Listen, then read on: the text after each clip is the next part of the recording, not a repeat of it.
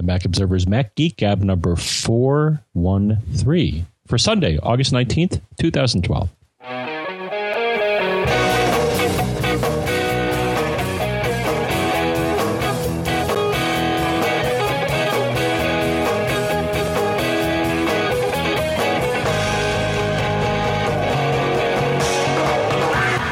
Greetings, folks, and welcome to the Mac Observer's Mac Geek Gab, the show where you send in some questions, you send in your tips, you send in cool stuff found, we try to provide some answers for you, we share in the tips, and together we all try to learn many, many new things, mostly about the Mac and other Apple products. Here in Durham, New Hampshire, I'm Dave Hamilton. And here in Fairfield, Connecticut, John F. Braun. And uh, though pilot pilot Pete's not uh, joining us today, he is flying somewhere. I do want to give a shout out to all of the folks joining us tonight in the chat room at macgeekgab.com slash stream. It is always a blast, and uh, if you have the opportunity, come on and join us. It's a uh, it's a fun thing. Every Sunday night at uh, about nine o'clock Eastern is when that happens. So, ready to dive right in, John, or do you have anything? Uh, do you have anything very specific to to to mention before we uh like not not No? really. All no, right. No, ready to dive. All right. Kenny writes, Dave and John, I have a lot of devices, a work slash Windows PC running Outlook, a MacBook Pro and Mac Pro, an iPad, an Android phone, and the newest addition to the family, a Nexus 7 tablet. My address book was on the work machine in Outlook. Believe it or not, I managed to keep all the address books in sync. The work PC, Android phone, Android Nexus tablet, and iPad all connected to my active sync at work, so there was no problem there. I used Plaxo to sync the work PC address book with my Mac Pro and MacBook Pro. A little confusing, I guess, but it worked. The problem now is that Plaxo is incompatible with Mountain Lion, and there's no indication of when or if Comcast is going to issue an update to fix that situation. Is there a way to sync the two Mac computers with my address book at work, which is Exchange and ActiveSync? A direct connection to the Exchange server is out because there's no way I can access access my corporate VPN from a Mac, authorized or not. Uh, the ActiveSync server is addressable from the public internet, but none of the Apple programs, Mail, Address Book, or Calendar, seem to be ActiveSync friendly. My hope was iCloud, so I installed the Windows Cloud on my iCloud client on my corporate PC. No dice. It's a very kludgy solution that sets up a copy of the directory. And to make a long story short, it is a mess. I hope you guys have thoughts on what might work. Yeah, that's a lot of devices and uh, and an interesting dilemma. My my gut on this is to go Google. Uh, Google Contact Sync works with Address Book uh, and should work with your Android phone. So if you've got the stuff there, it the the honestly that it might just work like magic. So uh, that's that's actually set up in um, well, I guess we don't call it address book anymore in Mountain Lion. We call it contacts. But if you go into contacts, as we now call it, and go into preferences, and I'm trying to get there while we do this, and go to accounts, you should be able to add, if you hit the plus button, a Google account um, and uh, and set that up. Um, do you have any other thoughts on this, John? Uh, my only thought, and actually, I think I'm looking at an older address book here, but I think it was uh, pretty much similar to what you were saying here, is that there may be a way. Oh gosh, that's right. I hate the address book. I'm kind of getting a shock here because I'm looking at the address book on on the uh, Mountain Lion machine, and it makes sense. Whereas, or I'm sorry, on the uh, on the Lion Leopard. machine. Oh, Snow Leopard. That's right. You have one on Snow Leopard and one on Mountain Lion, right? hmm But no, in the accounts, I know they support multiple account types. So that's the, and, and I, I thought there were ways to get some of the Microsoft stuff to work. I mean, I even saw like on my installation here, it says, oh, what type of address book would you like to talk to? LDAP, which, you know, that may be a hope too, is that a lot of uh, address book systems do publish LDAP. So I'm wondering if trying to connect, Oh. uh, connect that way. That's a good point. And and I, I want to offer a correction here before we get too far. Uh, hitting the plus key on the accounts or the plus button on the accounts tab will not yield the option to sync Google. The way you do that is you go to on my Mac and then click synchronize with Google from there. Uh, so that's the that's the trick to getting it to sync with Google. But but you're right. LDAP might if it, if their Exchange thing or ActiveSync is publishing LDAP, that might work really well.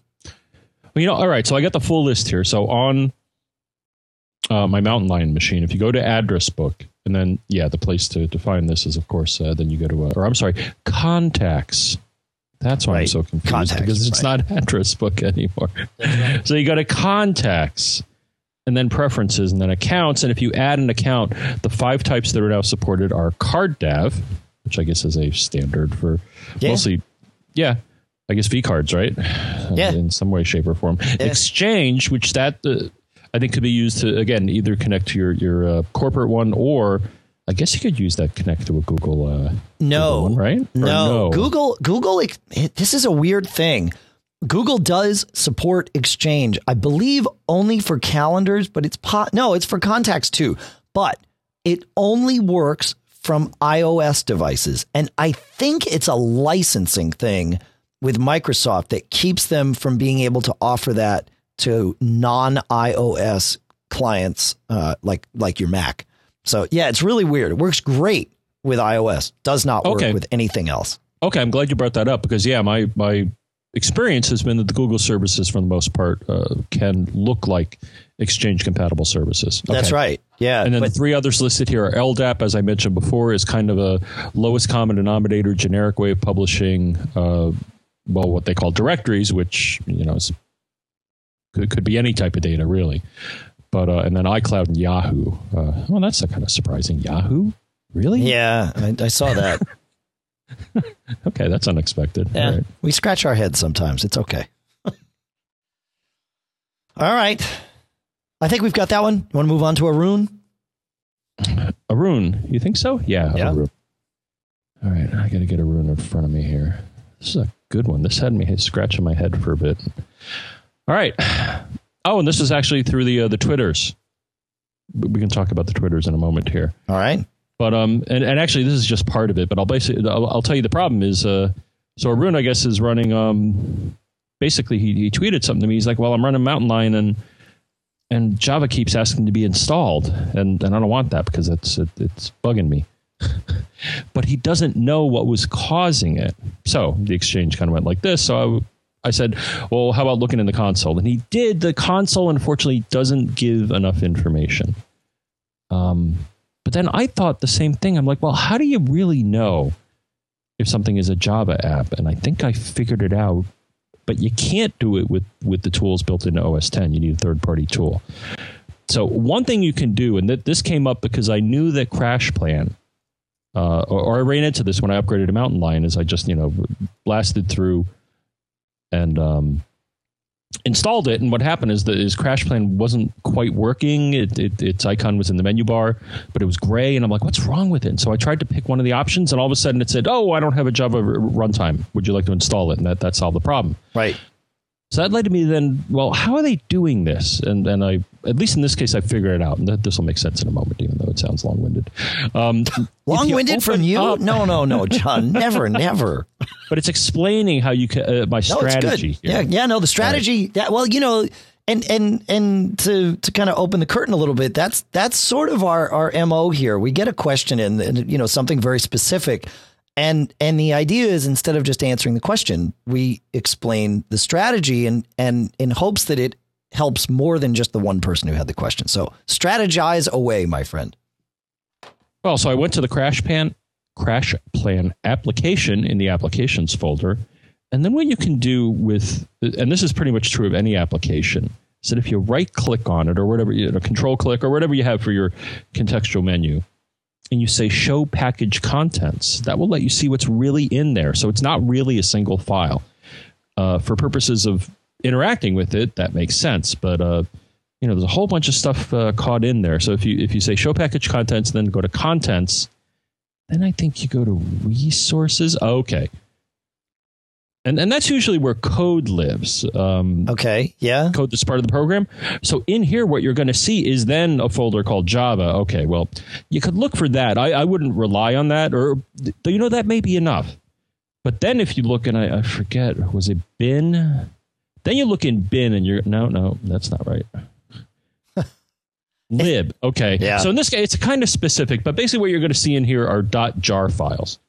And this takes a little knowledge of Java. So a jar file is basically something that the Java runtime runs. Java being a language that can run on multiple computers, the the, the only caveat is that typically the ability to run them is not built into the operating system, and that you sometimes have to install something called a runtime to run Java code.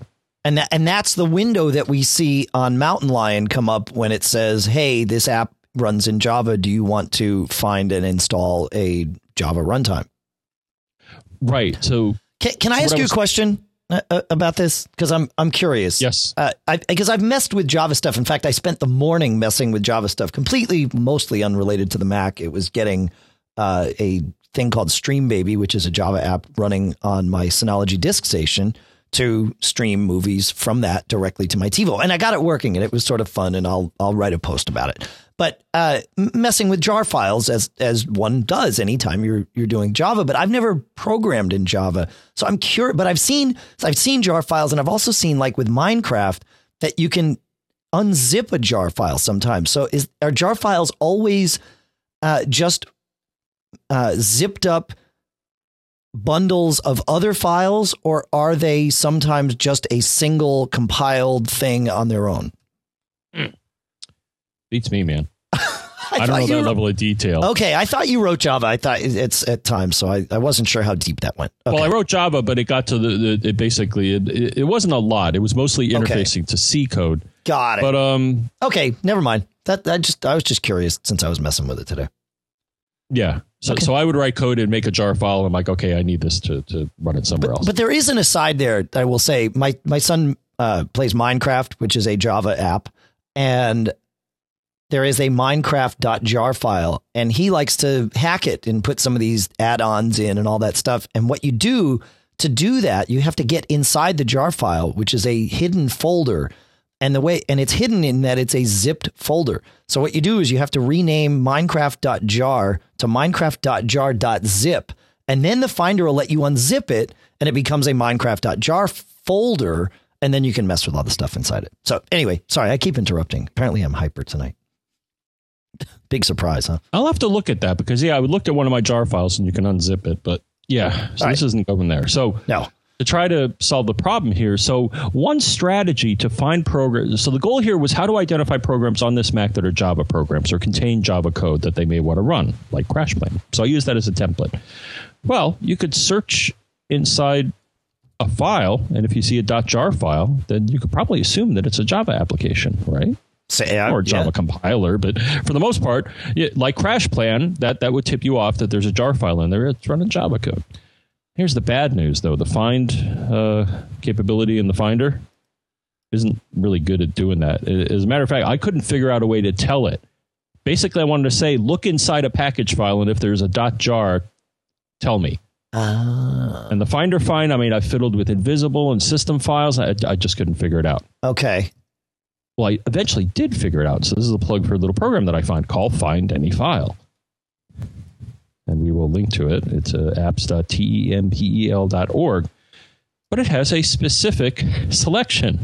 Um, package contents are shown. So if nothing else, this is a good, a cool program that can peek inside packages and look for things. And so I said, "Yeah, show me package contents, and if there's a .jar in it, tell me." And and which showed which piece of software was this? Sorry. It's called Find Any File. Oh yeah, okay. Cool. So the, the, the, the finder find doesn't find Right. everything. Right, right. No, it doesn't. That's right. And I think, and eventually he got back to me and said, yeah, you know what? I finally found it was like some Java code for an old 3G dongle or some, some device. But, but he was able to uh, effectively, I mean, it, it, it's kind of a fire hose solution here. It's going to show you all jar files, but based on that, you should be able to see the directory. Uh, you know, you can probably limit it only ones in the application directory, for example, like that. I think that there's probably that capability, and then you'll get all the things that have dot, dot jars in them, and so, some may surprise you. You know, like some open source stuff, or, or Yeah. things like CrashPlan. You, you may have programs that you don't know are running Java. Maybe that's important to you. Um, but you can poke around and look for all sorts of other things too. So Um, so when I need to find Java files that are running or trying to run, um, I do uh, I do it from the command line, and I do PS, which is the uh, way to get a process list, and I do PS space dash AX, which gives me everything. And then, and that would, if I just hit enter there, it would give me everything. But, uh, but I pipe it through a command called grep. Uh, so I do PS dash AX space or PS space dash AX space. And then the pipe com- character, which is the thing above the return, uh, shift the thing above the return. It's a straight up and down pipe. And then I, uh, after the pipe, I do grep, which is a find program and space, and then Java. And that shows me anything that's running Java. And because I did the AX, it actually gives me enough of the command where I can see the jar file that's loaded and, and you can you can dig there. So another way. But that's only for stuff that's running. So if if it's if it's coming up and saying this thing needs a Java runtime, you may not see it there in the in the process listing. All right. I'm with you. What's next? Steve is next. And while I read Ugh. Steve, you, you should prep Paul since Paul will be right uh, right after Steve. Prepping Paul. Probably. Awesome. Probably. Steve. Steve writes, since I added a 52 inch TV as a second monitor attached to my 27 inch iMac, I find I want to turn screen mirroring on and off quite frequently. When in the rec- when in the recliner watching TV, I use an Apple Bluetooth wireless keyboard. When working in front of the iMac, I use an Apple USB keyboard. To turn mirroring off and on, Command and F1 works on my Apple wireless keyboard, but not on my older USB keyboard. When in keyboard prefs, I I check uh, use F1 as standard function keys. The shortcut does not work on either. Do you guys know how to get mirroring sh- keyboard shortcut to work on the older USB Apple keyboard? I've tried every key combo I can think of, and Google has not provided an answer. Of course, I can go and choose System Preferences, Display Mirroring, and do it that way. But if the TV is the main screen and is turned off, I have to turn it on to get to System Preferences, then turn on Mirroring, or drag the taskbar in arrangement and move it around. Or the 10 foot walk to the other keyboard. If I do this twice a day, that's 20 feet per day by 365 days a year, 1.38 miles per year. If I live another 30 years, that's 41 miles or 1.58 marathons. I guess I could use the exercise. Well, we certainly appreciate the mental exercise uh, that you went through to uh, calculate all that. That's that's geeky enough to qualify as a question for the show. Um, you know, I, I, messed with this a little bit, and I could not uh, get that to work on the older Apple USB keyboard. So either we're both missing something, or it's not there. How it, and and you know the thing is, and and again to kind of abstract this out and perhaps help others if you go into system preferences and keyboard, there is a keyboard shortcuts section there. And this seems like one of those things that would live there. And then you could change it to a shortcut that worked on both of your keyboards. But I could not find that there. Uh, but that is helpful for other things. If there are things that you want to uh, do a lot, you might find shortcuts in there, and that's a that's sort of a handy thing. It's actually good just to peruse through to see what things qualify for keyboard shortcuts because you might be surprised. So again, that's system preferences, keyboard, keyboard shortcuts. But since this is not something that appears there, we have to look for another solution. And third parties, sort of, are the way to go, um, or at least a hybrid. This is something that you can uh, trigger or toggle with AppleScript if you turn on UI scripting, and I'll put a uh, a link in the in the show notes for that. So if we've got UI scripting on, AppleScript can do this. So you could write an AppleScript that just says go and, you know, click this button and if it's on it'll be off and if it's off it'll be on. And then you could use something like Keyboard Maestro, uh, which allows you to do all sorts of different things, but one of them is you can assign a keyboard shortcut to an AppleScript and then you put them all together and you're good to go. Keyboard Maestro by the way is one of those things that I I really can't live without. Honestly, I, pro- I don't use nearly enough of it, but one of the things that it does it is it allows you to have uh, multiple clipboards, and the way it works is, and yes, now I'm on a tangent. Uh, when you copy something, it saves it to the clipboard. Well, if you have Keyboard Maestro loaded, it saves it to the clipboard and takes the last thing that was on the clipboard and moves it down in the stack. So if then I want to uh, paste something that is not the most recent thing I copied, I instead of doing Command V, I have it mapped to Command Shift V.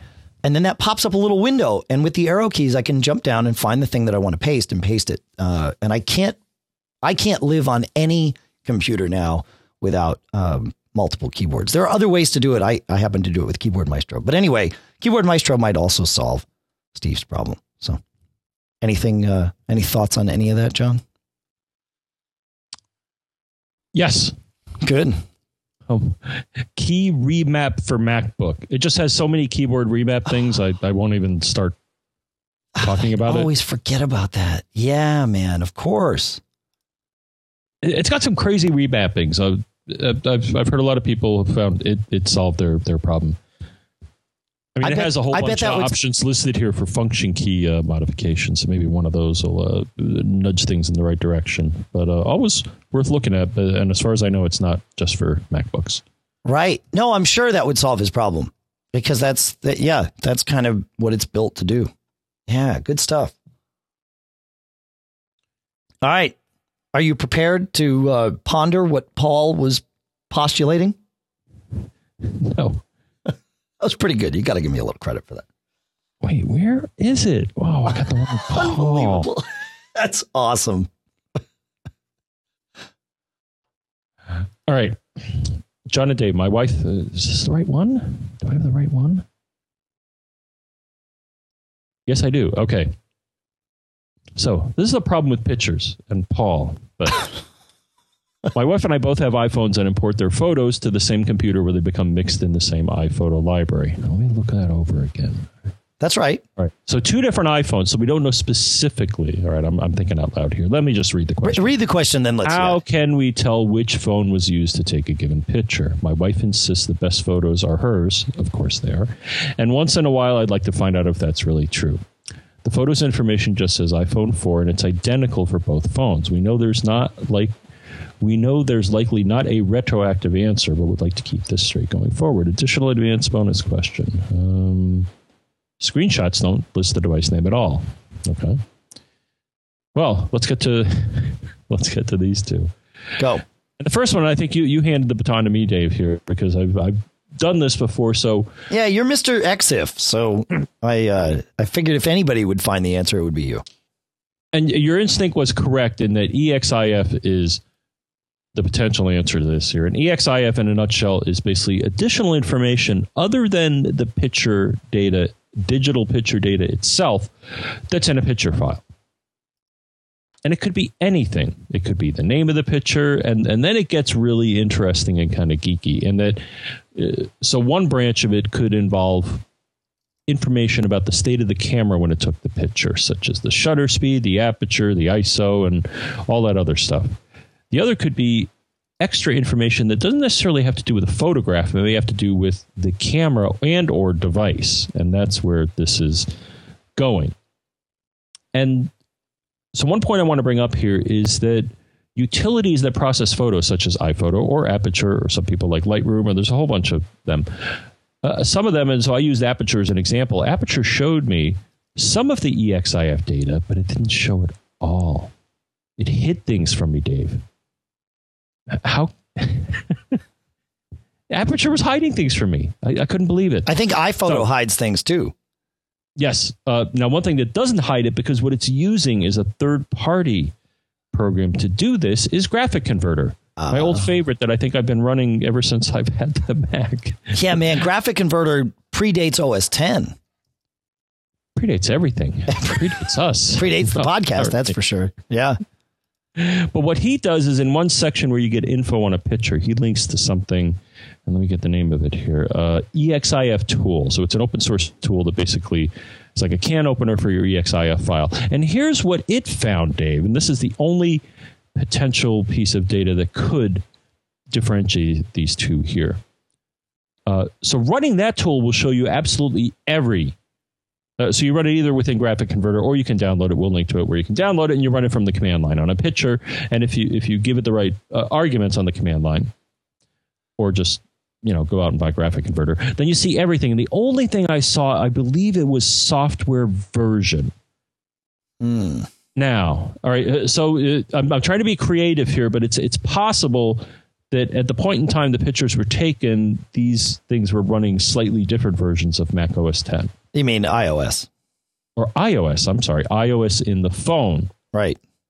Other than that, the only other potential differentiator in the the uh, The iPhone does not do this, or at least the data that I looked at on my particular phone is that it does not include the serial number. A lot of cameras, and this is something to keep in mind, a lot of cameras, and I'll give you a third piece of data. So the second is that some form of serial number, like my other camera, the, the Lumix, actually does include something which oddly enough it says serial number, but it's not the serial number printed on the camera. So I wonder if it's the serial number of the sensor or the processor, something in the camera, but it does list the unique serial number.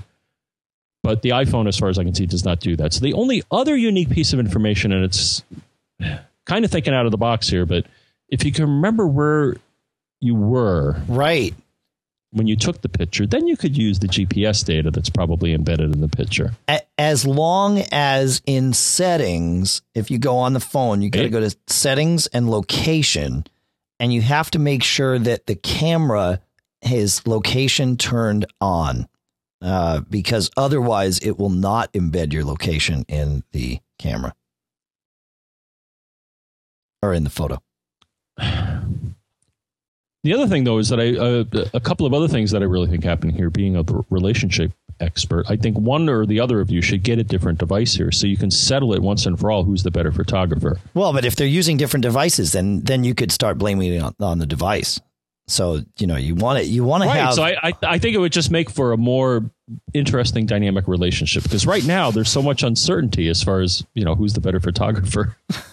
and we got to bring this issue out into the open. That's right. This isn't Help this isn't going to be the white elephant in the room anymore. We're going to get this one out in the open.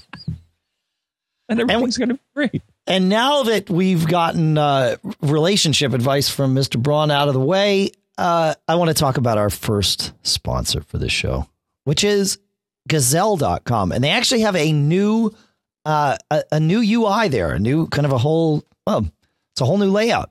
You go on and uh, and they show you a picture of all the stuff that they'll they'll collect. What what Gazelle does, in short, is they'll allow you to take it's magic actually it's almost like alchemy they will let you take that pile of old used uh, but no longer used kind of uh, sitting dormant electronics and you can turn that into cash magically and the way you start is you visit gazelle.com and you click on something that resembles something in your pile. So let's say you have an old iPod in your pile. Well, you click on that, and uh, and then you dig a little deeper and tell it what you have, and then you tell it um, what uh, what kind of condition it's in, and uh, and then they will tell you how much they'll give you for it. And it's actually kind of a fun thing to do because you can just go through it. You don't have to. You can get the the amount that they will give you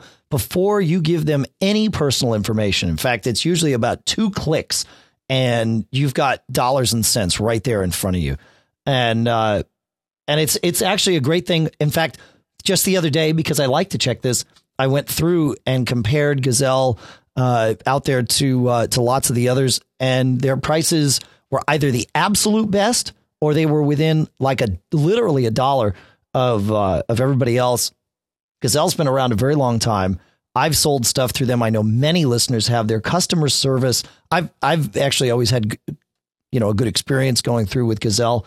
Uh, but uh, we've had several listeners that have said, you know, they've had one one issue or another, a logistics thing, and as soon as they contacted Gazelle customer service, it was handled very very quickly and to the uh, utmost satisfaction of the uh, the listener that mentioned it. So uh, check them out, Gazelle.com. There's a new iPhone coming out soon, potentially, right? We've got this September 13th event coming any quote you get from Gazelle, they give you 30 days to uh, to make good on on shipping it to them. They once you get a quote from them, they'll actually send you a box, so it literally costs you nothing to uh, to send your stuff in.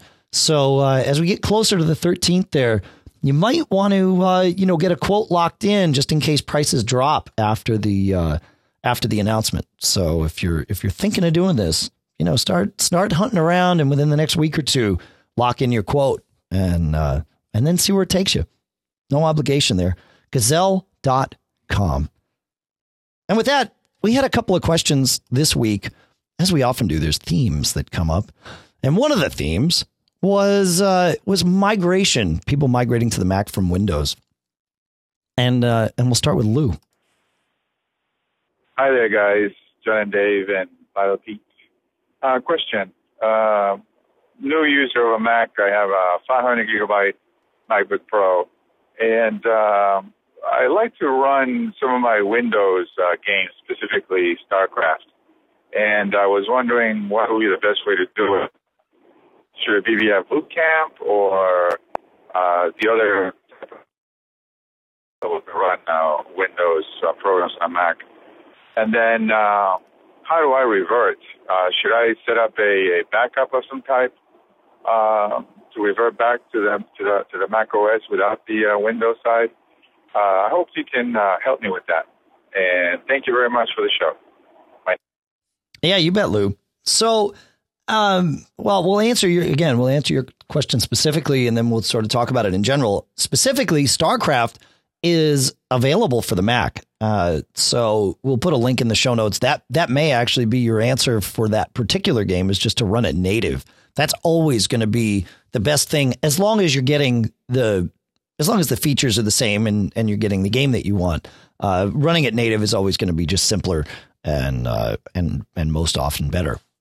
But if if there's other games or if even with StarCraft, if there's a specific reason you want to or need to run the Windows version, then yeah, you can do Boot Camp. Um, is essentially like turning your Mac into a Windows machine temporarily. It just boots your Mac as a Windows machine and it runs native Windows. Um, and that works very, very well for games. But, you know, the virtualization software, which lets you run Windows stuff inside of and alongside of Mac OS 10, also has gotten really, really good, especially with games. And I know that there's the sort of a leapfrog thing that happens between the two major vendors here, uh, which is VMware with Fusion. Uh, they're at version four, and Parallels, which John, correct me if I'm wrong, but I believe they're at version seven for the Mac right now. I I believe from what I've experienced, although I haven't done a lot of gaming, so I sort of go with with uh, some of the other Mac geeks that I trust. Uh, it seems like right now for games, I believe Parallels is the uh, is the preferred way to go. But I honestly don't think you're going to be upset either way, whether you go VMware or uh, or Parallels. You got any thoughts on that, there, John? The only thing I would say is that if you if you want to do gaming, so I think the best solution, because as you kind of pointed out, Dave, um, no, you did point out, uh, you know, Boot Camp, you're basically running as a PC, so you're going directly to the hardware. Um, you know, there is a layer introduced here. I don't, I don't think it's significant because I think both the Parallels and the VMware guys, or just the VM guys in general, have figured out how to get close enough to the graphic chipset so that the performance is is reasonable. Yeah, they've gone. They've frankly um, they've gone nuts with it. And I've I've seen yeah. some reports where people say that games run a higher uh, frame per second rate in some of the virtualized stuff than they do when you run natively which is yeah. The, the, only thing I would say is that you you probably want to um you know make sure you don't get you know a girly chipset for your graphics. Oh right, what, yeah, what definitely. Do I mean by that? you're, gonna, you're gonna. I don't know what you mean by that, and uh, and that is your statement alone, my friend. I probably offended half the population. Yeah, I'm sure, fifty one percent there. Yeah. oh, it's it's taken a turn. Oh boy. I think it's always so, been. It's not no, quite fifty one, but I think what I'm saying is that if you're going to get a gra- is that a graphic chipset that's dedicated versus sharing system RAM. Uh, will, will give you better performance well in any environment. But I, uh, the the only thing is that, that I have had people note that the performance of the built-in graphic chipsets, it, just in general, may not be fabulous. So if if you're thinking of gaming, you know, unless you you if you haven't bought the computer already, then just make sure it has a nice uh, NVIDIA or ATI or whatever uh, and and isn't sharing the uh, system memory. That's my only suggestion. Other yeah. than that, yeah. Uh, yeah. All right. Cool. All right. Let's go on to Brad, who is in a similar but different boat. Hey, John and Dave. It's Brad over in beautiful West Michigan. I've got a question for you that's been on my mind for a while, and uh, I know you guys could uh, shed some light on this for me. Um, I'm an old time Windows user back in the days of DOS, and I went through the 3.1 days and everything up through basically XP.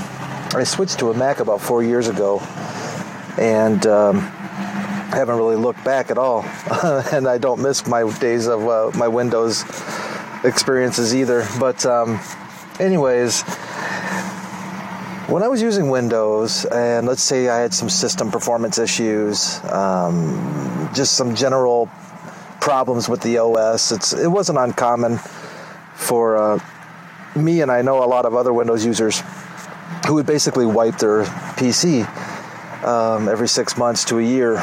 And, you know, it would always be one of those things where you'd wipe it and the thing would perform a lot better for a while. Yep. And you'd reinstall apps and bring your data over and whatnot. But my question is this on a Mac, if if I am experiencing issues, uh, let's say performance issues, just general stability, reliability issues, and I feel that a clean install would be uh, the next best route to take. What can I and what shouldn't I migrate over um, in order to avoid migrating the problem over? I don't know if that makes sense or not. Like, I don't want to migrate my, I don't want to go through Migration Wizard only to find out that I migrated whatever was causing the problems before to be migrated over with it. Like in Windows, if you copied your user profile over, oftentimes you just copied whatever issues you were having over with it as well. I've seen that happen several times. But on a Mac, I wasn't sure if that could be the case as well, or if um, or if there was a better way of doing it without, uh, you know, feeling like you just wasted an afternoon reinstalling your OS and only to copy the same problems you were having before over to your Mac again. Thanks, guys. Any thoughts you have on this would be much appreciated. Mm, bye. Hey, Brad. Yeah, you bet. Uh, so I think, John, we should talk about this in two parts. Part number one will answer his question.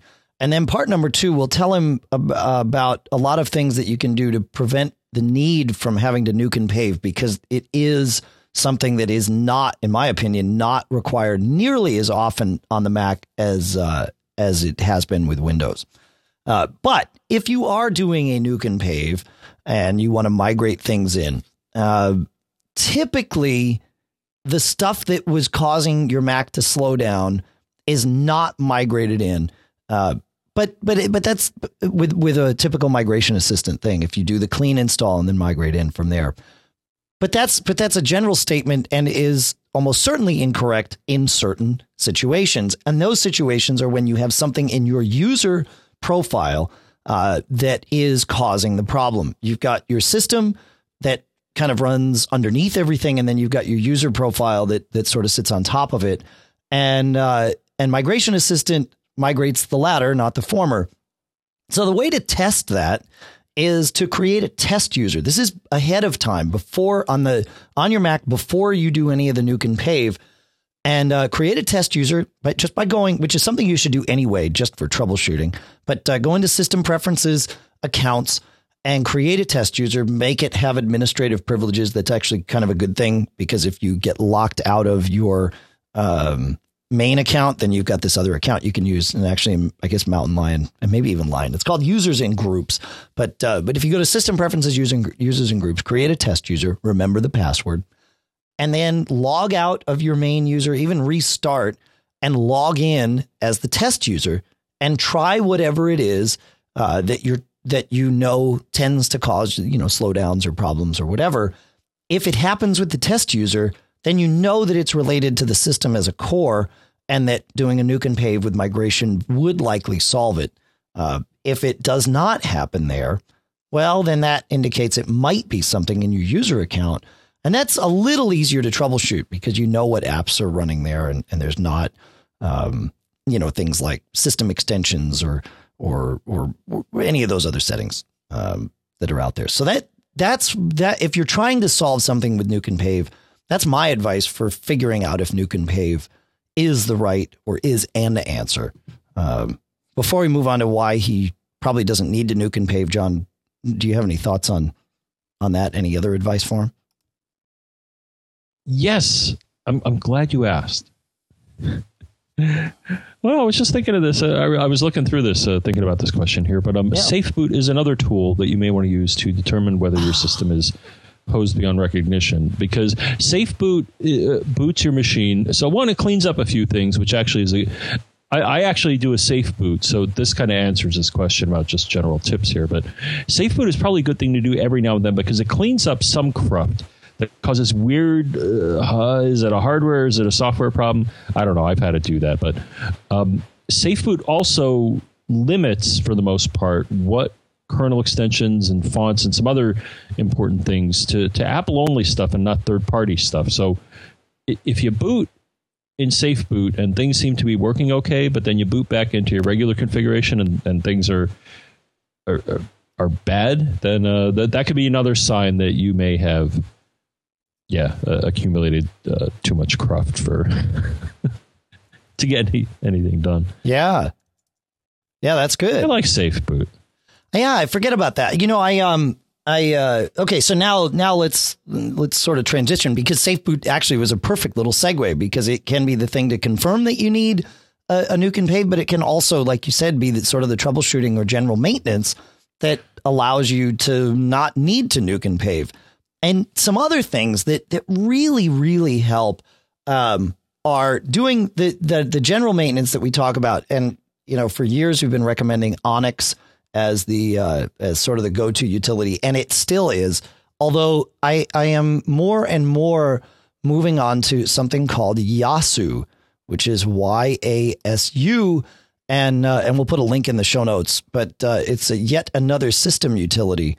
But it is uh, it's fantastic, and it does a lot of the stuff that that Onyx does but if all you're doing is going into troubleshoot, it's a very, very clean interface. And, uh, and, and it does one thing that I've seen no other troubleshooting utility do. And that is in addition to repairing system wide permissions, it also will repair your user folder permissions.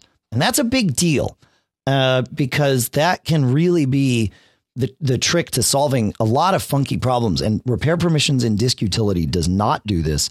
And the only other way to do it other than Yasu is to reboot your machine into recovery mode and drop to the terminal and issue some, you know, uh, commands and it's crazy. So, so I like Yasu a lot. In fact, I ran that on my wife's machine today and, and helped solve, uh, it, it did, it did, it helped solve a, a problem. Now, I don't know if it was the permissions or the caches that it cleaned or anything like that because I just had it do everything.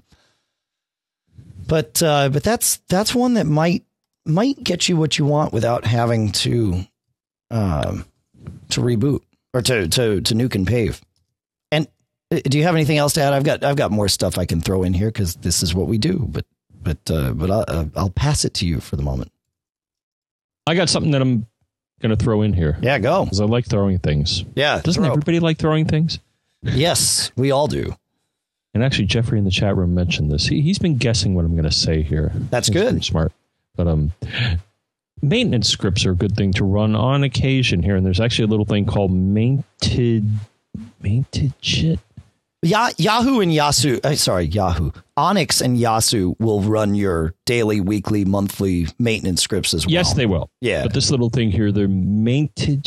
How do? Uh, whatever. I'm going to link to it. But uh, but it's a little it's a little um dashboard add-in that one shows you the last time your your uh, maintenance scripts were run and will let you run one or all of them manually so it's just uh, although I, uh, and I don't know how many people still use dashboard, but I find there's still a couple of things every now and then. I, I find it just a nice, handy place to just, you know, lock out the Mac and just uh, go to see the weather, stocks, you know, that, and a few Yeah. other things. Sure. Um, I, I still use the dashboard, though. I, I don't know if it's really gotten a lot of attention as of late.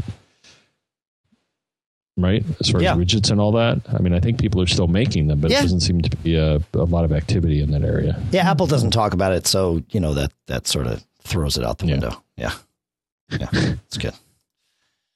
Um, you, you, so the other thing I, I wanted to talk about was again related to this issue I found on my wife's machine. Um, going into you might have some launch agents. You know, when we're talking about cruft on on a machine, there are things that launch at startup that are not obviously listed as like startup items. And and their launch agents or launch daemons. And the places that you would look for these, there's there's a system wide place to look for it, and then a place within your user account, and they can run in either place. So if you go to uh, the main, like the top level of your hard drive and go into library, uh, you will find folders, potentially two different folders, one called launch agents and one called launch daemons. Go in there and take a look. The things in there will be identified by reverse domain. So it'll be like com dot, uh, you know, bjango dot istat local dot plist. And that is the thing that tells iStat Menus to start up um, in the background on your Mac. Uh, and and if that's something you want running, then leave that alone. Uh, but you might find things out there like uh, you know um, I found something on my wife's computer today, OpenBase. Now she she installed there was something that installed OpenBase like years ago. Oh man, yeah. that's been there for ages. Yeah, but but it was still there on her machine and it was actually causing a weird problem. It was causing this issue in her console that talked about an error every 10 seconds that said com.apple.launched.per Now per user uh, tells you what user it's trying to run this process as. And 423 didn't exist on her computer, and now Mountain Lion barfs at that uh, because it says, "Hey, you can't run as something that, uh, with a user that doesn't exist," which is good. That's you know a, a good secure thing.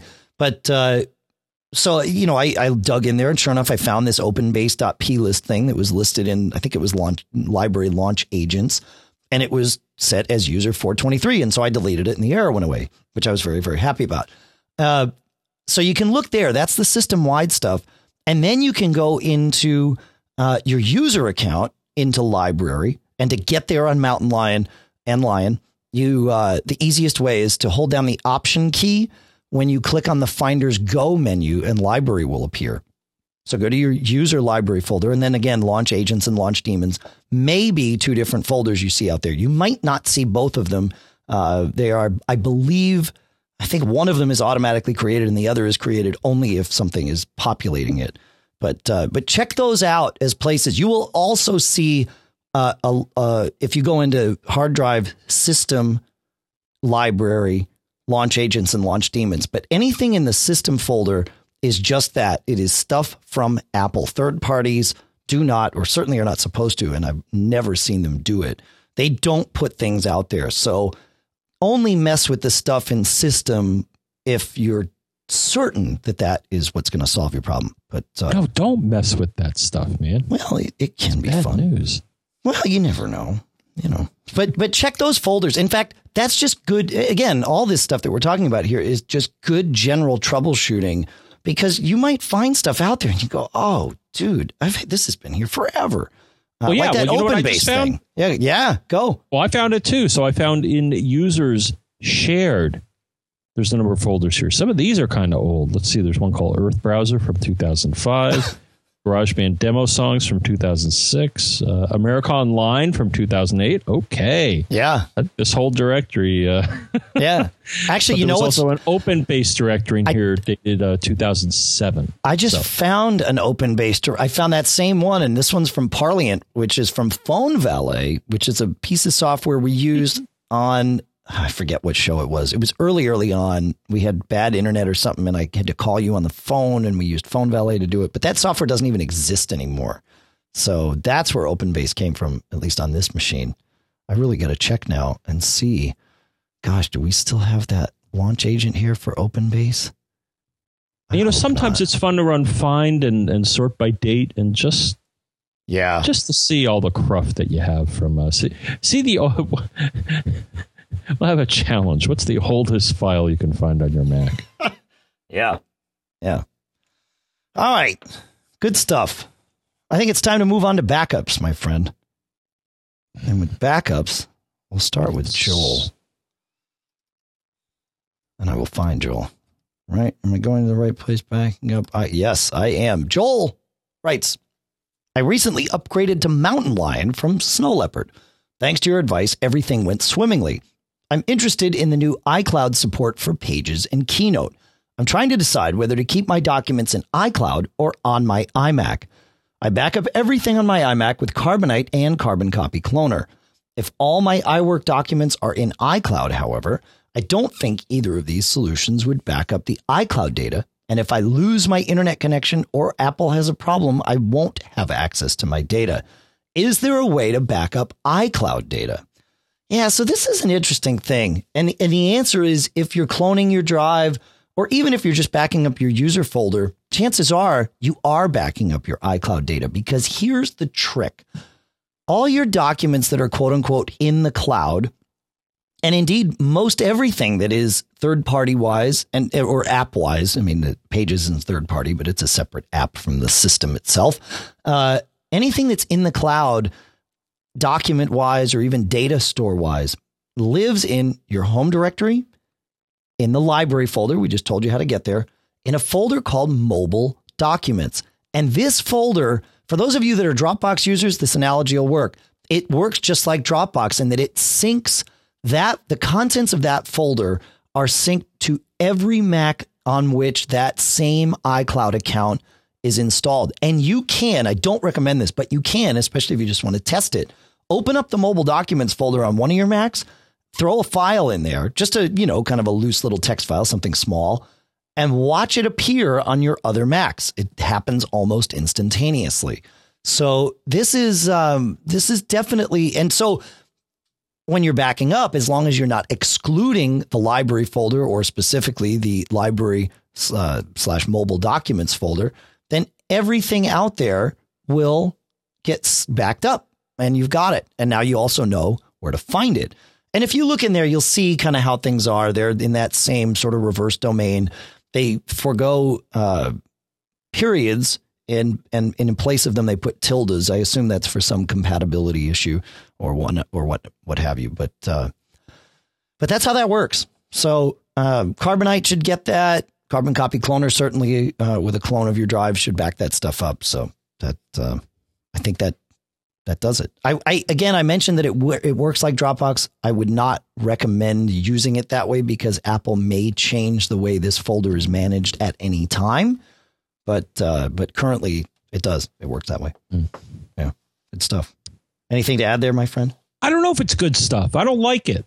Yeah, I agree with you. Actually, it's a little well, and funny. then it's hidden. Yeah. So you and I both know this, and I think most people that are familiar with with how iCloud is trying to do document management is that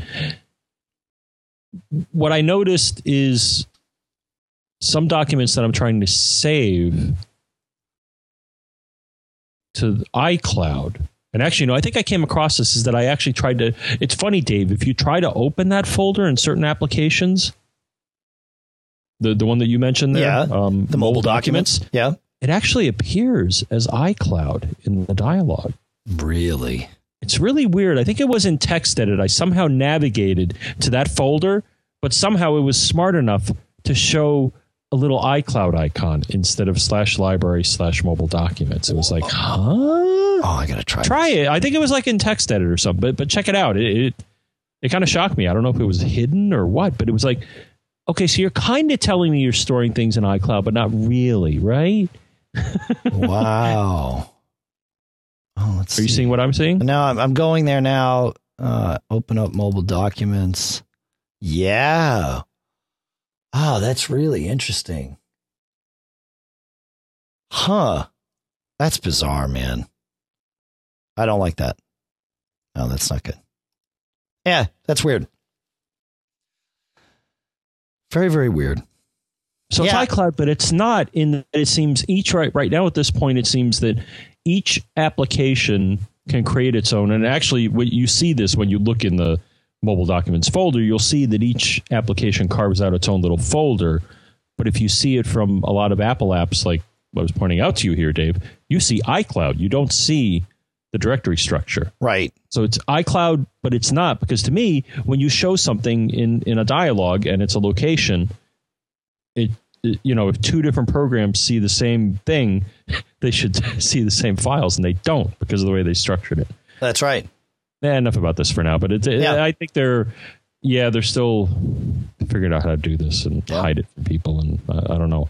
I think we, we, we may have opened Pandora's box and not, and should not have. Yeah, well, you know, but it's good. It's what we do here. We open it up and we figure out what's in there, and uh, and and then and then we close it, right? Oh wait, that doesn't work. All right. Uh, why don't you take us on to Gene? I believe is uh, is who our next backup question will come from, and then maybe we'll share a tip or two and bid you all Or adieu. Jean or Jean. I, I, I don't am not sure. Yeah, if it's Gene or Jean. Yeah, but either way, can you? Uh, No, it was Lou. No, I think it was. Uh, the, no, wait. Let me let me shake. Uh, Now you- you're definitely on to. Uh, oh, did you have it listed? Uh, no, I think you had. Uh, I may have typed in the wrong name. Ah, no, okay. Louis, me, yeah, whatever. I, I got it oh, wrong. All right. But it looks French. But Okay. okay, It's it's a This long about, uh, question. you want to uh, you want to summarize and then and then answer? Uh, I'm going to summarize it. Okay, Yes, go. I'm going to go straight to the chase here. Here was his problem. So, good news. Um, he's making a backup of his uh, Aperture library, Okay. but he's using Time Machine to do it. So, Fine. normally, the, the way this works, and this is certainly one way of backing up your Aperture library. So, Aperture stores all of its contents in a package file, and it's stored in your uh, home directory pictures folder, and it's called Aperture Library. All right. And like other packages we mentioned here, if you open it up, you can see the individual contents, including the individual photos. So, no, it's not one big file. It's, it's a package file that has a structure underneath it.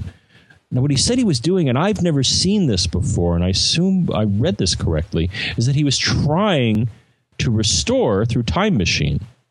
Actually, there's a little tangent, Dave, here, uh, though I think it's a useful one here. So Yeah. I was like, wait a second, does Aperture have built in Time Machine integration? Right. I didn't think it did, and it doesn't. Okay. So that, that may have been part of one of the problems here. But you know, I did a little homework, Dave, and there are, as far as I can tell, three applications that have a time machine interface. Yeah, I know. Well, I know Mail does. Mail does. Yeah. The other one I found, and I think I, I was looking for references online of the apps, and I think there are three of them, and I'm trying, and I can't remember the three. but the other one is Address Book or now Right, Contacts, which I right. thought was weird. I'm like, Right. why does that need a time machine interface? And well, then- it's not so- that it so needs it. It's that it's a much handier Oh, it way. Yeah, it has it. Right. And I'm trying to remember the third one, but the third one is neither of their photo apps. Okay. It'll come back to me eventually. Okay. You keep But going. that, Yeah. when you run Time Machine, you basically see the interface to, to the Finder, and then you got to select something. And what he was saying is that when he tried to select the Aperture Library file, it said permission denied, and I'm like, what? So, and and you deferred this question to me because it had Aperture, but the thing is that this is, in my humble opinion, not an Aperture issue. In that nothing should say that you have permission problems when uh, when you're trying to restore from a time machine. Well, you know, there's there's two things that that you've got to worry about with permissions with when restoring with Time Machine, especially if you're doing just a standard Finder based Time Machine restore. And the trick, of course, is you navigate to the folder in the Finder, and then you open up Time Machine, and uh, and it will bring you to that folder in Time Machine, and then you can go back to the version you want and restore it. There's two places you need permission. Number one is you need permission to read from the Time Machine backup, which presumably you would have, but again, you know, we run into problems here, which is so we don't presume anything. So that could be problem number one. Problem number two is you need write access to the folder that you are restoring that to.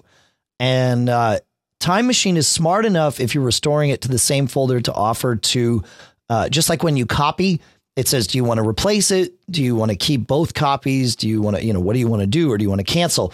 Uh, but you need write permission to that folder in the first place. So it's possible, again, presumably you wouldn't have, uh, you would have write permission to your uh, pictures folder, but it's possible that you don't. And maybe that's par- uh, another part of the issue. Um, so you, you you know get info on your on your pictures folder and just make sure that you do have write access. An easy way to test that actually is just to create a folder there. Um, if it doesn't let you create the folder, that's that's a good hint. Uh, but yeah, yeah, that's that's interesting. So so anyway, you you have I, I I'm I'm eager to hear your your alternative solution as opposed to using the main time machine interface to solve this. You are, aren't you? I am. I think everybody. You know what is. occurred to me is do you need the time do you have to click on on the happy time machine icon or the the time machine application to restore files from time machine was my question No. and i think the answer is absolutely not though it may be tricky to access the data depending on how it's stored.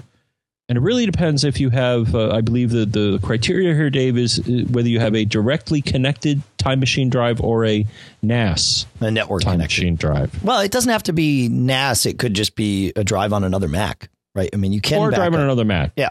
So the thing is, in one case, what happens is when you go to the drive that's storing your time machine, what you're going to see is a folder called backup. Uh, let me bring it up here. I don't have a, a one handy. here. Backups.backupdb.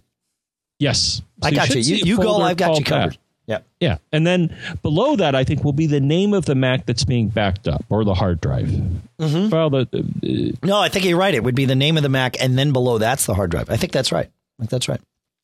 okay, uh, and then Keep- below just keep that- digging there. Yeah. And then below that, yeah. So you basically keep digging, and then what you'll see is a, is a bunch. Then I think you'll see a bunch of folders.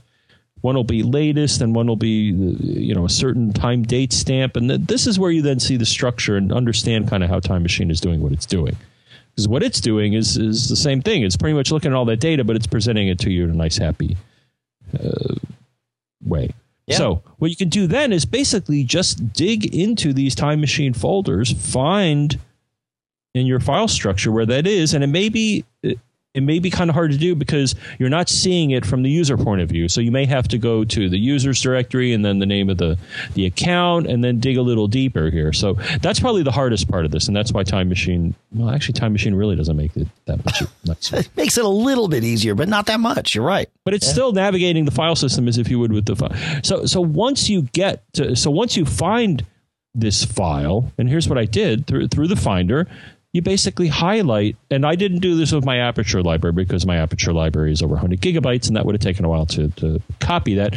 So I, ha- I still have iPhoto. I don't really use it, but I have a small iPhoto library. So what I did is basically did a copy from the Finder, and then pasted what was in the time machine window in the Finder to uh, well, it doesn't really matter Yeah. where you put it. Yeah, you just put the- it somewhere At else. At least with the photo app, so I put it somewhere else. And then the only key here is when you launch.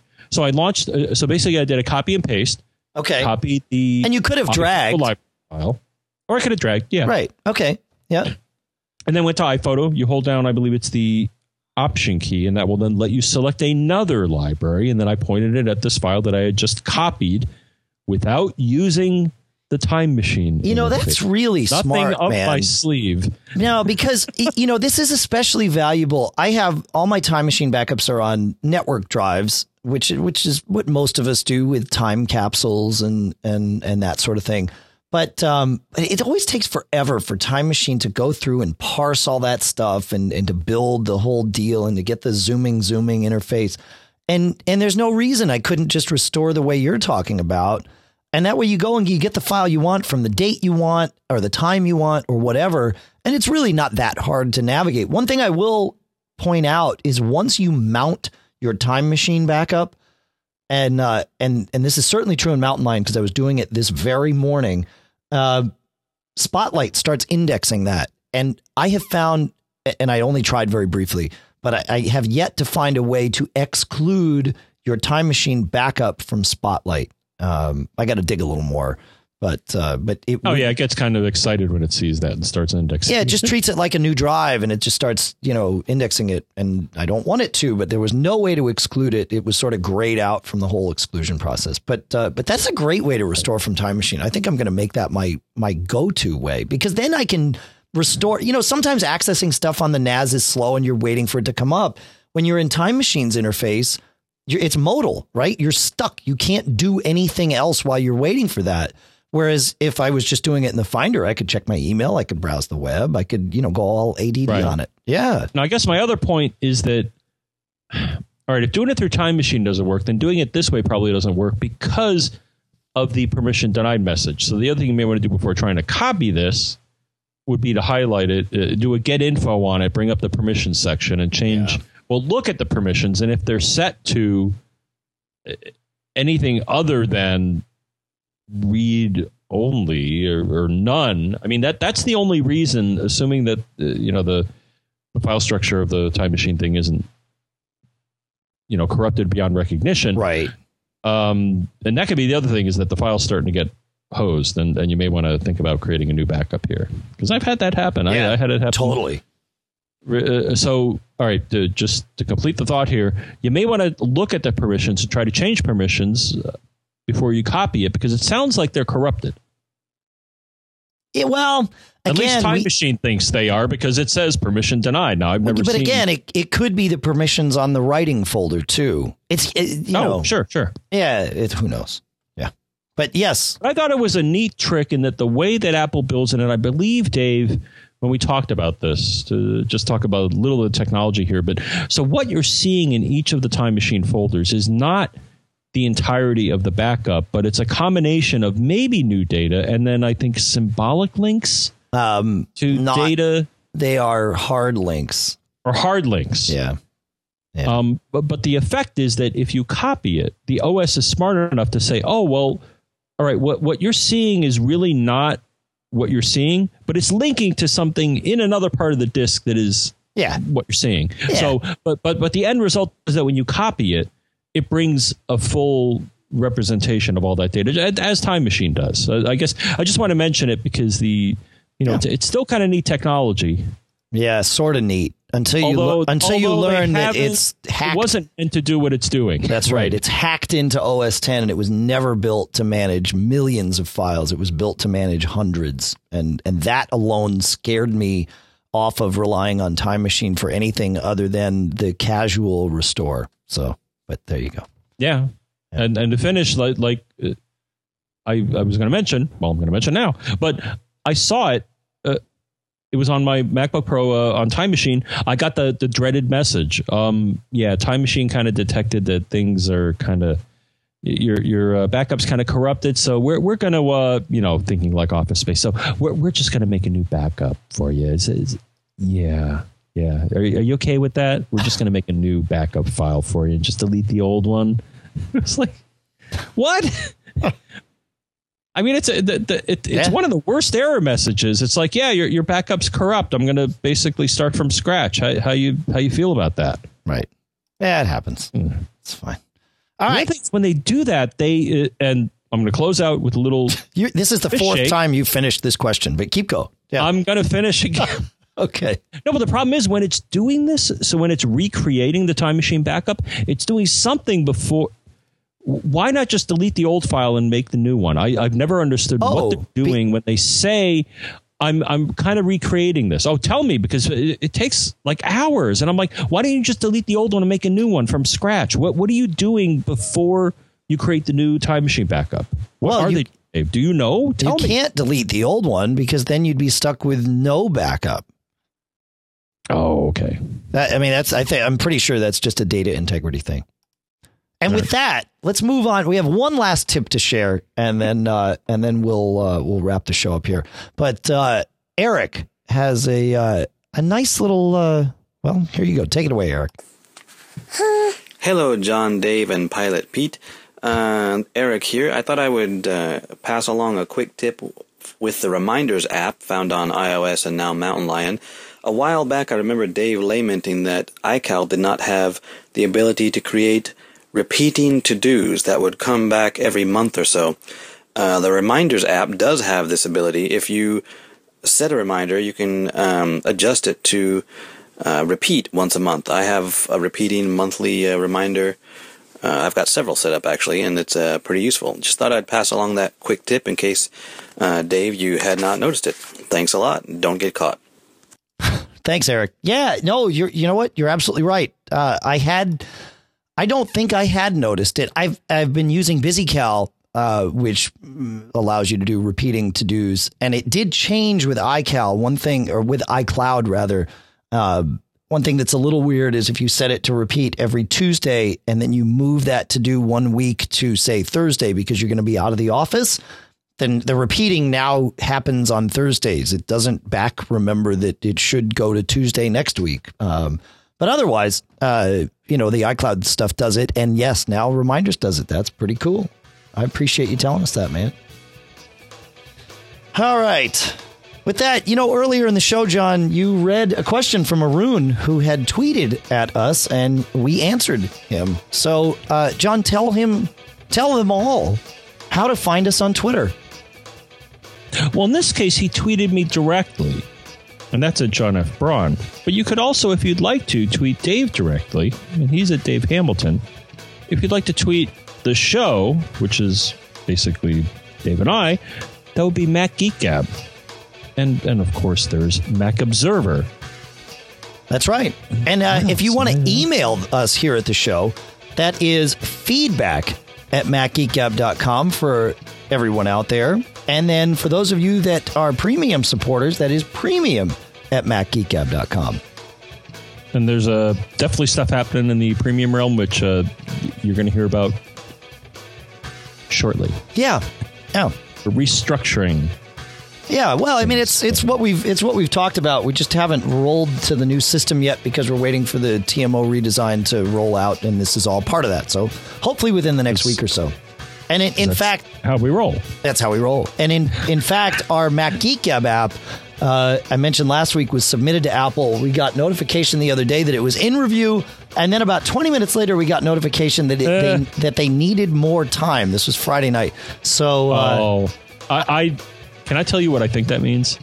sure, go ahead. Yeah, Uh, I think that means we're getting on the horn to the lawyers because there's a word in this app that we may not like. That's right. just my. Do you think that's the reason? yeah. My guess, my my guess how is how they feel about having the word Mac in there because I, I know they get sensitive to things that have Apple trademarks. Apple like Apple like words, which Yeah. yeah. Yeah, no, I'm sure that's I'm, I'm I, I, my, that's my guess too. But my guess is based on other apps that have been approved, um, and the fact that they they've you know worked with us in the past. I, I think it'll make it through, but you know who knows. So we we will let you know as soon as we know. But that's uh so feedback at macgeekgab.com, premium at macgeekgab.com. These are ways you can send us email. Um, all the premium folks Right. who are welcome to email us at premium. Well, the one thing is like audio. Dave, I can't let you get away with being the only one to say feedback at MacGeekApp.com. I just wanted to get that in there. You had to. I'm, I, I Time appreciate honored it. tradition. I- It is. But you can't say it more than three times. Certainly not five. No, that's right. 206 666 Geek is the number to call if you want to leave us a voicemail. And we can play those right here on the show, but we do listen to all of them as well. And the geek is 4,335. You got that right. Uh, we've gone through Twitter, Facebook. Follow us on Facebook, especially if you want to join the chat uh, and the live stream every week. We put the appointment out there on Facebook. You can join the appointment, and then that way, if the time moves or anything happens, uh, you'll know. And that's a beautiful thing. So, facebook.com slash MacGeekGab is the place to do that. Have they And finished changing things yet? they've never finished changing things. They will always Now be it's changing like, things. oh, now you got timeline. It's like, well, just Oh, when I got used old to hat. the old law. Well, no, but I, uh, but no, I mean, you, you didn't have to accept it until like very recently. You could still be old school. Not anymore. a couple of months ago, but yeah. yeah. No, my, my view is still uh, one on my main account is still um normal or Oh, old no, or no, classic no, or whatever. They, they forced us all over to that a long time ago. no, they didn't. I'm, I'm telling you. you listen to Really? I'm going to check that My, right my, now. my account has not been brought over to timeline. It keeps saying, well, it's going to happen like in another week, I think. I think you're on timeline, man. I, No, I'm not. I see you as timeline. Personally, I'm not. Well, you, but but no, when I see me, I don't see me as timeline. I'm Really? telling you. That's interesting. Trust me when I tell you what I see. I think I think you're I think you might just be uh, I, I'm not seeing things. I think you might be misinterpreting what you're seeing because you Uh, just you haven't put an image across the top on your timeline thing. But No, no. you're on timeline, man. I, I But anyway, facebook.com slash MacGeekGab is on timeline and is there. We would appreciate it if you liked it. And again, doing so allows you to, to see when we're uh, when we're publishing or when we're setting up the the uh, the live stream. But we also publish show notes out there and we'll we'll answer questions and all that good stuff there too. And with that, it is time to uh, to move into the final phase here. We would like to thank, of course, Michael Johnston from the We Have Communicators podcast for converting this uh, show to AAC. We'd like to thank Cashfly for hosting it.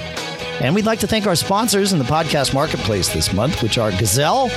You know what to do with them. PDF Pen Pro from Smile. You know what to do with that. And BBEdit from Bare Bones Software. You know what to do there.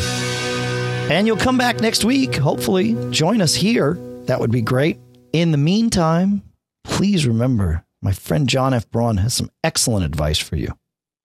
Well, because we want to see you next week, please don't get caught.